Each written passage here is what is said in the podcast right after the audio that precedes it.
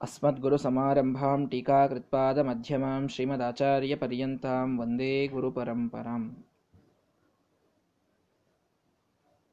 ಸುಮಧ್ವ ವಿಜಯದಲ್ಲಿ ಈ ಎರಡನೇ ಸರ್ಗದಲ್ಲಿ ಹಿಂದೆ ನಾವು ನೋಡ್ತಾ ಇದ್ವಿ ವಾಸುದೇವ ಎನ್ನುವ ನಾಮಕರಣವನ್ನು ಮದ್ದಿಗೇಹ ಭಟ್ಟರು ಆ ವಾಯುದೇವರ ಅವತಾರರಾದಂತಹ ಶ್ರೀಮದಾಚಾರ್ಯರಿಗೆ ಮೊದಲಿಗೆ ಮಾಡಿದ್ದಾರೆ ನಾಮಕರಣವಾದ ಮೇಲೆ ನಿಷ್ಕ್ರಮಣ ಸಂಸ್ಕಾರ ಮಾಡಬೇಕು ಅಂತ ಅವರನ್ನ ದೇವರ ಗುಡಿಗೆ ಕರೆದುಕೊಂಡು ಹೋಗಬೇಕು ಅಂತ ಪಾಜಕದಿಂದ ಉಡುಪಿಗೆ ಅನಂತೇಶ್ವರನ ದೇವಾಲಯಕ್ಕೆ ಕುಲದೈವರು ಅನ್ನೋದಕ್ಕೆ ಅವರಿಗೆ, ಅವರ ಕಡೆಗೆ ಕರ್ಕೊಂಡು ಹೋಗಿದ್ದಾರೆ.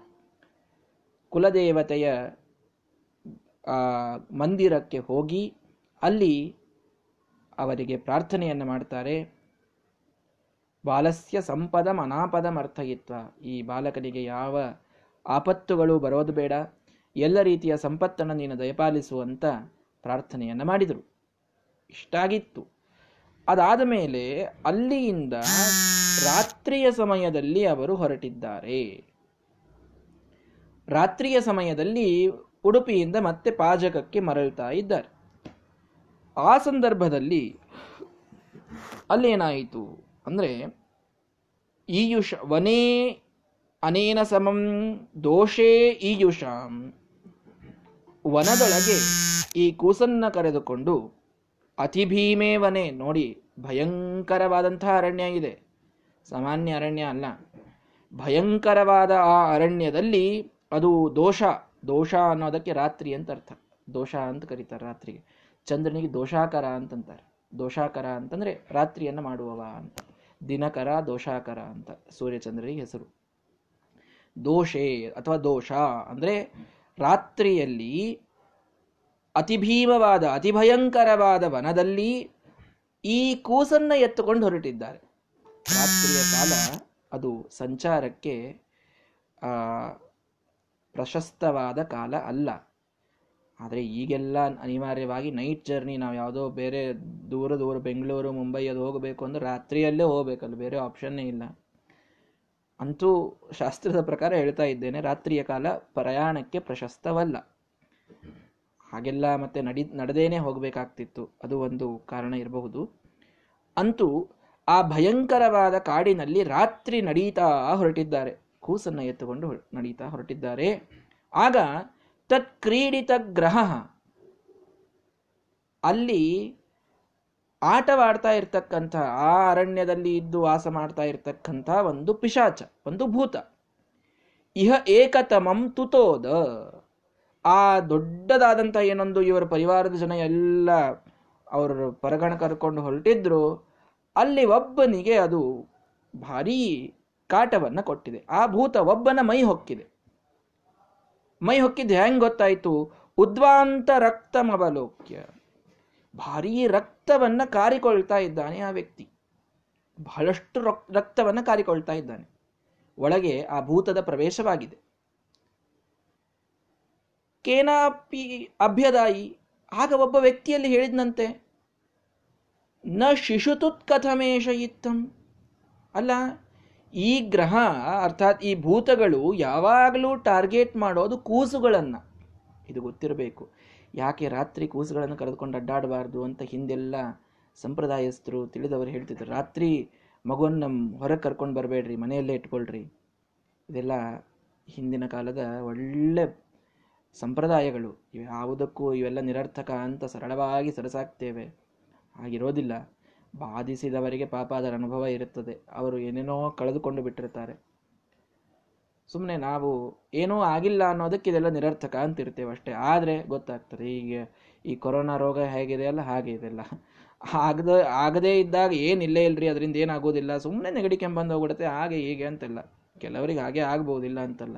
ಆದರೆ ಭಾರೀ ಬಾಧೆ ಆದವ್ರಿಗೆ ಗೊತ್ತಿದೆ ಅದು ಏನು ಅಂತ ಅನ್ನೋದು ಹಾಗೆ ಈ ಭೂತ ಪಿಶಾಚಗಳ ವಿಷಯವೂ ಹಾಗೇನೆ.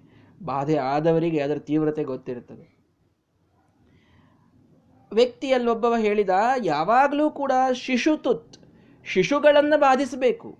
ಯಾವುದೇ ಭೂತವಾದರೂ ಮೊಟ್ಟ ಮೊದಲಿಗೆ ಶಿಶುಗಳನ್ನು ಬಾಧಿಸ್ತದೆ.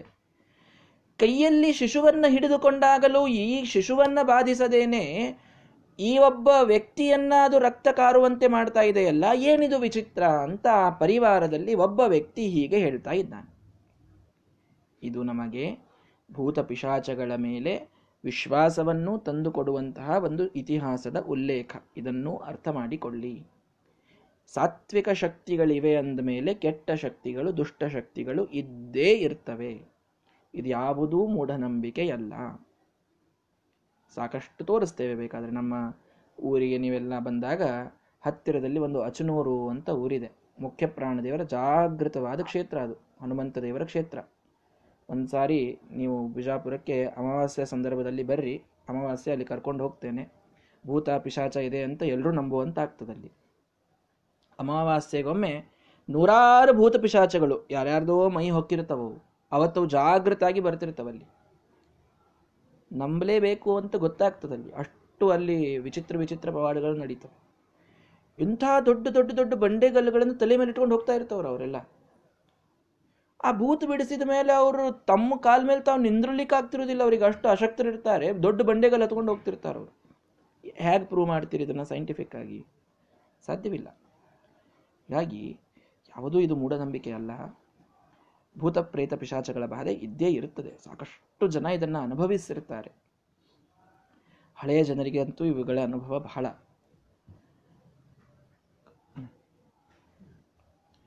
ಹೀಗೆ ಈ ಭೂತಪ್ರೇತಗಳ ಬಾಧೆ ಇದು ಶಿಶುಗಳ ಮೇಲೆ ಬಹಳ ಜೋರಾಗಿ ಆಗಬೇಕು. ಈ ವ್ಯಕ್ತಿಯ ಮೇಲೆ ಯಾಕಾಯಿತು ಅಂತ ಅಲ್ಲಿ ಒಬ್ಬ ವ್ಯಕ್ತಿ ಅದನ್ನು ಕೇಳ್ತಾ ಇದ್ದಾನೆ. ಇವನು ಇವ ಯಾಕೆ ರಕ್ತ ಕಾರ್ಕೊಳ್ತಾ ಇದ್ದಾನೆ? ಶಿಶುಗೇನಾದರೂ ಆಗಬೇಕಲ್ಲ ಅಂತ. ಈ ಕಥೆಯನ್ನು ನಾವು ಬೇರೆ ಬೇರೆ ಅವರ ಜೀವನದಲ್ಲೂ ನಾವು, ನಾನು ಬಹಳ ವಿಸ್ತಾರ ಮಾಡ್ತಾ ಇಲ್ಲ. ಯಾದವಾರಿಯರ ಜೀವನದಲ್ಲಿ ರಾಯರ ಒಂದು ಜೀವನದಲ್ಲಿಯೂ ನಾವು ಇದನ್ನು ಮೊದಲಿಗೆ ನಾನು ಕಥೆ ಹೇಳಬೇಕಾದಾಗ ಹೇಳಿದ್ದೆ. ಮೃತ್ತಿಕೆಯನ್ನು ಕೊಟ್ಟು ಕಳಿಸಿದ್ರು ರಾಯರು. ಮೃತ್ತಿಕೆಯನ್ನು ಕೊಟ್ಟು ಕಳಿಸಿದಾಗ ಆ ಮೃತ್ತಿಕೆ, ಆ ಒಂದು ಪಿಶಾಚ ಆ ಮನೆಯನ್ನು ಹೊಕ್ಕದಂತೆ ತಡೆಯಿತು ಅಂತ ಕಥೆ ಬರ್ತದೆ. ಇನ್ನು ಬಹಳ ಜನರ ವಿಷಯದಲ್ಲಿ ಈ ಕಥೆಗಳು ಬರ್ತವೆ. ರಾಯರ ಹೆಂಡತಿಯೇ ತಾನು ಒಂದು ದೆವ್ವ ಆಗಿ ಬಂದು ಕಾಡಲಿಕ್ಕೆ ನೋಡ್ತಾಳೆ.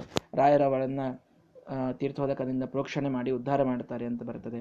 ಅಂತೂ ಅತೃಪ್ತವಾದಂತಹ ಆತ್ಮಗಳು ಭೂತ ಪ್ರೇತ ಪಿಶಾಚಗಳಾಗಿ ಕಾಡುವಂಥದ್ದು ನಿಜವೇ, ಆ ಎಲ್ಲದರ ಬಾಧೆ ಆಗದೇ ಇದ್ದಂತೆ ದೇವರು ಅನುಗ್ರಹವನ್ನು ಮಾಡಬೇಕಷ್ಟೆ.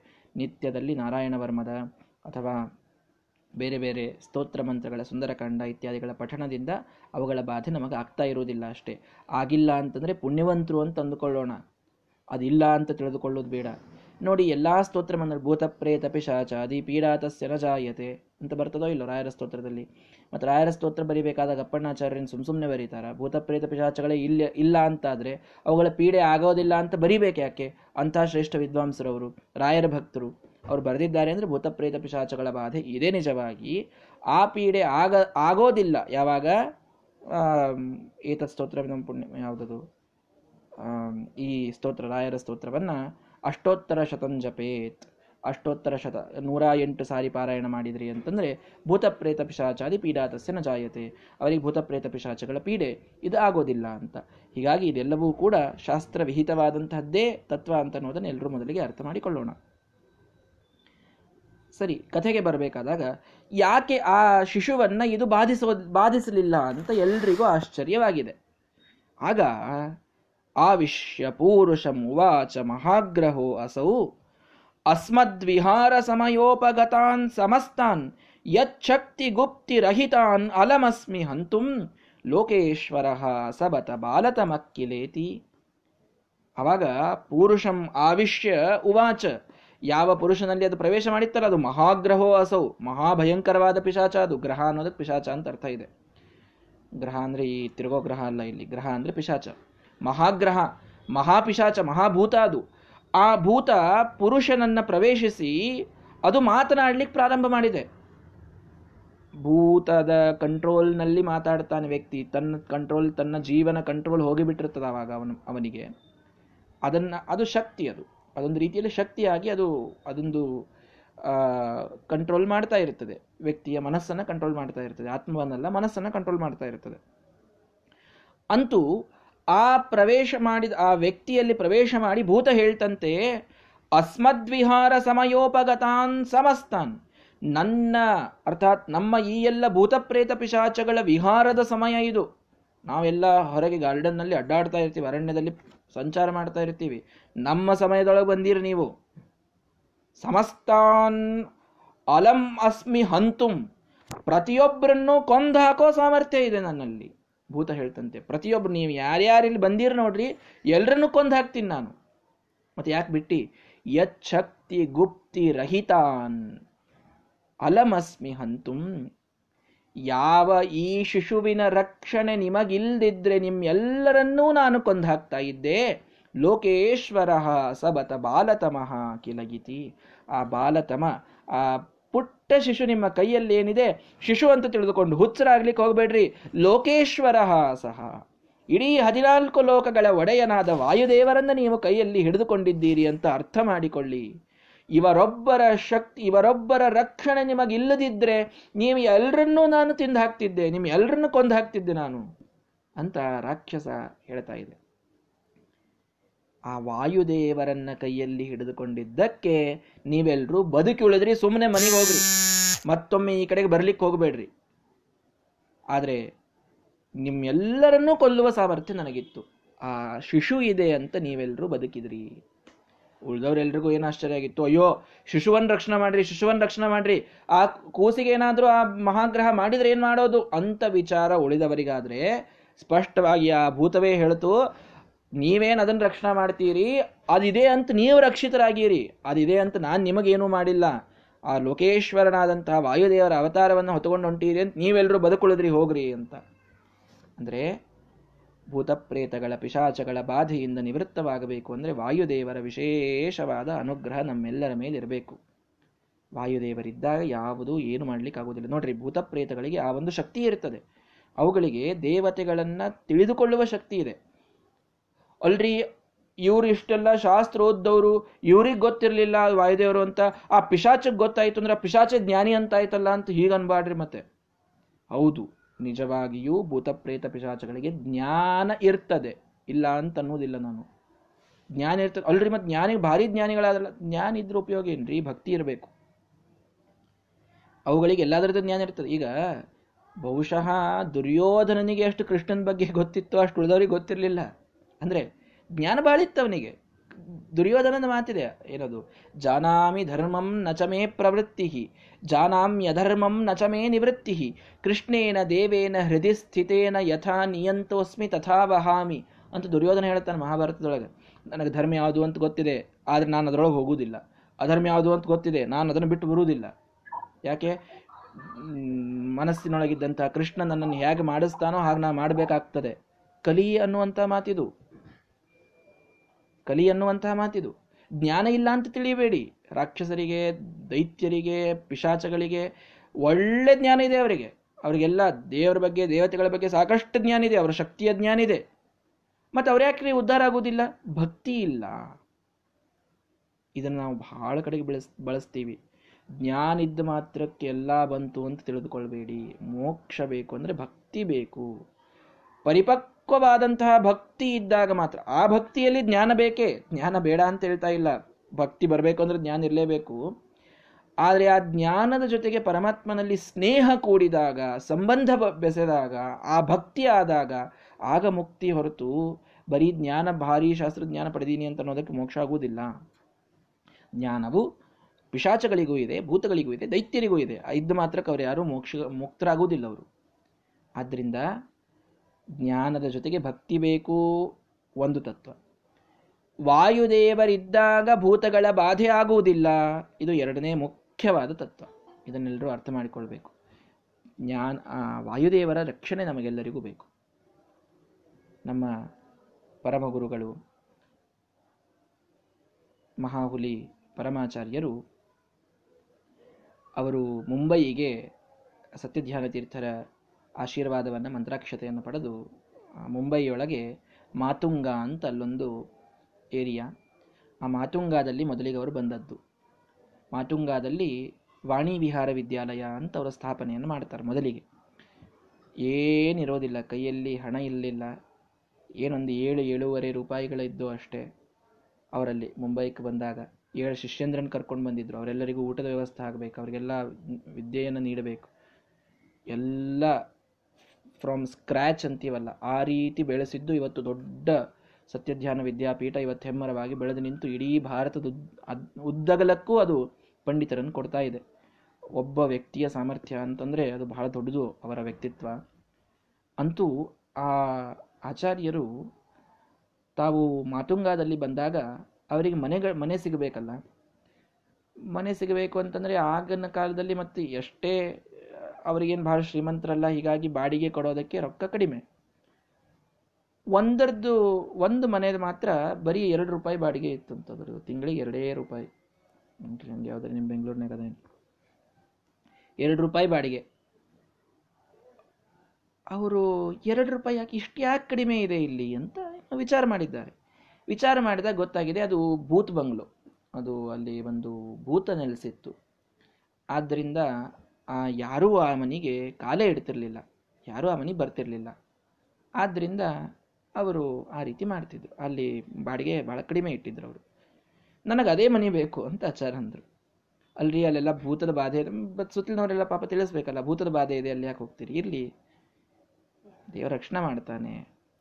ವಿಶ್ವಾಸ ಇದೆ ನೋಡಿ. ಸತ್ಯಧ್ಯಾನ ತೀರ್ಥರ ಶಿಷ್ಯರು ಧೈರ್ಯ ಅವರಲ್ಲಿ ಪರಂಪರಾಗತವಾಗಿ ಹೊಕ್ಕಿ ಬಿಟ್ಟಿರ್ತದೆ ಒಳಗೆ. ರಕ್ಷಣೆ ಮಾಡ್ತಾನೆ ದೇವರು ಅಂತ ಆ ಮನೆಯಲ್ಲೇ ಹೋಗಿದ್ದರು ಆ ಮನೆಯಲ್ಲಿ ಭೂತದ ಅನುಭವವೂ ಸಾಕಷ್ಟು ಸಲ ಆಚಾರ್ಯರಿಗಾಗಿದೆ. ಹೀಗೆ ಮಂಚದ ಮೇಲೆ ಮಲಕ್ಕೊಂಡಾಗ ಮೇಲಿಂದ ಕೆಳಗೆ ತಾವಾಗೆ ಎಷ್ಟೋ ಸಲ ಬೀಳ್ತಾ ಇದ್ರು.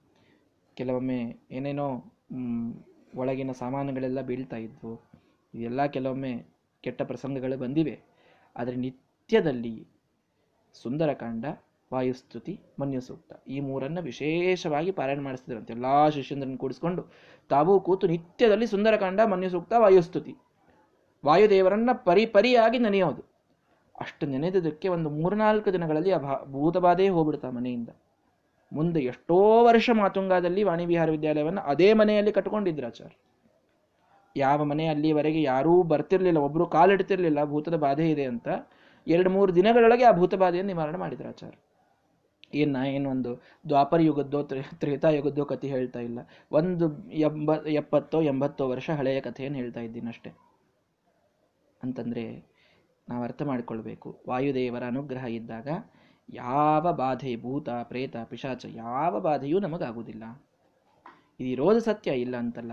ಆದರೆ ನಾವು ಬಾಧಿತರಾಗದೇ ಇರಲಿಕ್ಕೆ ಇವರೆಲ್ಲ ಈ ವಾಯುದೇವರ ಅನುಗ್ರಹ ಬಹಳ ದೊಡ್ಡದಾದಂಥ ನಮಗೆ ರಕ್ಷಾ ಕವಚವಾಗ್ತದೆ.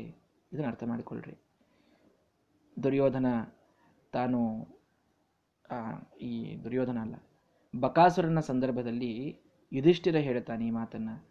ಕುಂತಿದೇವಿ ನನ್ನ ಮಗ ನನ್ನ ಮಗನನ್ನು ನಾನು ಕಳಿಸ್ತೀನಿ, ನೀವೇನು ತಲೆ ಕೆಡಿಸ್ಕೊಳ್ಬೇಡ್ರಿ ಅಂತ ಬ್ರಾಹ್ಮಣನಿಗೆ ಹೇಳಿ ಬಂದುಬಿಟ್ಟಿರ್ತಾಳೆ ಅವಳು. ನನ್ನ ಮಗನನ್ನು ಕಳಿಸ್ತೀನಿ ನನ್ನ ಮಗ ಇದ್ದಾನೆ, ಭೀಮ, ಅವನನ್ನು ಕಳಿಸ್ತೀನಿ, ಬಕಾಸುರನ ಕಡೆಗೆ ಅಂತ. ಆವಾಗ ಯುಧಿಷ್ಠಿರ ಬಂದ ಮೇಲೆ ಕುಂತಿದೇವಿ ಜೊತೆಗೆ ಜಗಳ ತೆಗಿತಾನೆ. ಯಾವ ಭೀಮನ ರಕ್ಷಣೆ ಇದೆ ಅಂತ ದುರ್ಯೋಧನ ಇವತ್ತು ನಮ್ಮ ಕಡೆಗೆ ತಲೆ ಮಾಡಿ ಮಲಗೋದಿಲ್ಲ. ಚಿಂತೆಯಲ್ಲಿ ಅವನು ನಿದ್ರೆಯನ್ನು ಹೊಂದುವುದಿಲ್ಲ. ದುರ್ಯೋಧನ, ಅಂಥ ಭೀಮನ ರಕ್ಷಣೆ ನಮಗೆ ಬೇಕು. ಅವನ ನೀನು ಬಕಾಸುರನ ಕಡೆ ಕಳಿಸ್ತಾ ಇದ್ದೀಯಲ್ಲ ತಾಯಿ ಅಂತ ಜಗಳ ತೆಗಿತಾನೆ ಯುಧಿಷ್ಠಿರ. ಆ ಯುಧಿಷ್ಠಿರ ಹೇಳುವಂತಹ ಮಾತು, ಪಾಂಡವರೇನಾದರೂ ಇವತ್ತು ಬದುಕಿದ್ದಾರೆ ಅಂತಂತಂದ್ರೆ ಅದು ಭೀಮಸೇನ ದೇವರ ರಕ್ಷಣಾ ಇದೆ ಅಂತ ಬದುಕಿದ್ದಾರೆ. ಇಲ್ಲಾಂದ್ರೆ ನಾವು ಯಾರೂ ಇವತ್ತು ಇರ್ತಿರಲಿಲ್ಲ ಅಂತ ಹೇಳಿದ. ವಿಷ ಉಣಿಸ್ಲಿಕ್ಕೆ ನೋಡಿದ್ರು. ಏನೇನೆಲ್ಲ ಪಾಂಡವರಿಗೆ ಕಷ್ಟವನ್ನು ಕೊಟ್ಟಿದ್ರು. ಆ ಲಾಕ್ಷಾಗ್ರಹದಲ್ಲಿ ಹಾಕಿ ಸುಡಲಿಕ್ಕೆ ನೋಡಿದಾಗ ನೀವು ಮೊದಲನೇ ಸರ್ಗದಲ್ಲಿ ನೋಡಿದ್ದೀರಿ. ತದ್ವಾ ಪುರಂ ಯೋಗ ಬಲಾತ್ಸ ನಿರ್ಯಂ ಧರ್ಮಾನಿವಸ್ವಾನ್ ಸಹಜಾಂಧಧಾನ. ಆ ಎಲ್ಲ ಜನರನ್ನು ತಮ್ಮ ಭುಜದ ಮೇಲೆ, ತಲೆ ಮೇಲೆ ಎಲ್ಲರನ್ನು ಕೂಡಿಸ್ಕೊಂಡು ರಕ್ಷಣೆ ಮಾಡ್ಕೊಂಡು ಭೀಮಸೇನ ದೇವರು ಬಂದಿರಲಿಲ್ಲ ಅಂತಂದರೆ ಅಲ್ಲೇ ಎಲ್ಲರೂ ಭಸ್ಮರಾಗಿ ಹೋಗ್ತಿದ್ರು. ಆದ್ದರಿಂದ ಭೀಮಸೇನ ದೇವರ ರಕ್ಷಣೆ ಇತ್ತು ಅನ್ನೋದಕ್ಕೆ ಎಲ್ಲ ಪಾಂಡವರು ಸುರಕ್ಷಿತವಾಗಿದ್ರು. ಹನುಮಂತ ದೇವರ ರಕ್ಷಣೆ ಇತ್ತು ಅನ್ನೋದಕ್ಕೆ ಎಲ್ಲ ಕಪಿಗಳು ಸ್ವಸ್ಥರಾಗಿದ್ರು. ಎಲ್ಲ ಕಪಿಗಳು ಬಿದ್ದಿದ್ರು. ಇಂದ್ರಜಿತ್ತನ ಹೊಡೆತಕ್ಕೆ ಎಲ್ಲ ಕಪಿಗಳು ಬಿದ್ದಾಗ ಹನುಮಂತ ದೇವರು ಹೋಗಿ ಸಂಜೀವಿನಿ ಪರ್ವತವನ್ನು ತಂದು ರಕ್ಷಣೆ ಮಾಡಿದೆ ಎಲ್ಲ ಕಪಿಗಳದು. ಹೀಗೆ ಶ್ರೀಮದ್ ಆಚಾರ್ಯ ಕಥೆಯಲ್ಲಿ ನೀವು ಮುಂದೆ ಸಾಕಷ್ಟು ಕೇಳ್ತೀರಿ ಮಧ್ವವಿಜಯದೊಳಗೆ ಅದರಿಂದ ವಾಯುದೇವರ ರಕ್ಷಣೆ ನಮಗಿತ್ತಂದ್ರೆ ನಾವು ಪಾರಾಗ್ತೀವಿ. ಇಲ್ದಿದ್ರೆ ಈ ಭೂತ ಪ್ರೇತ ಪಿಶಾಚಗಳ ಬಾಧೆಯಿಂದ ಪಾರಾಗೋದು ಬಹಳ ಕಷ್ಟ. ಆಗಿಲ್ಲ ಅಂತಂದ್ರೆ ದೊಡ್ಡ ನಮಸ್ಕಾರ ಹಾಕ್ರಿ ಇವತ್ತೆಲ್ಲರೂ ವಾಯುದೇವರಿಗಷ್ಟೇ. ಏ, ಅದೇನಿಲ್ರಿ ಅಂತ ಅನ್ಬೇಡ್ರಿ ಉದಾಸೀನ ಮಾಡೋದು ಬೇಡ. ಆಗಿಲ್ಲ ಅಂತಂದ್ರೆ ಅದು ವಾಯುದೇವರ ಅನುಗ್ರಹ ಅಂತ ಉಪಕಾರ ಸ್ಮರಣೆಯನ್ನು ಮಾಡೋಣ ಅಷ್ಟೆ. ಹೀಗಾಗಿ ಆ ಬಾಲಗ್ರಹ, ಆ ಪಿಶಾಚ ಹೇಳಿದೆ, ಇವರು ಲೋಕೇಶ್ವರರಾದಂತಹ ವಾಯುದೇವರು ಅಂತ ಹೇಳಿ ಅವರನ್ನು ಮನೆಗೆ ಕಳಿಸಿದೆ ಅನ್ನುವಂತಹ ಕಥೆ ಇಲ್ಲಿ ಬರ್ತದೆ. ಮುಂದಿನ ಶ್ಲೋಕದಲ್ಲಿ ನಾಳೆಯಿಂದ ಇನ್ನೊಂದು ಹೊಸ ಕಥೆ ಪ್ರಾರಂಭ ಆಗ್ತದೆ. ಅದನ್ನು ನಾಳೆಯ ದಿನ ಹೇಳ್ತೇನೆ. ಶ್ರೀಕೃಷ್ಣಾರ್ಪಣ ಮಸ್ತು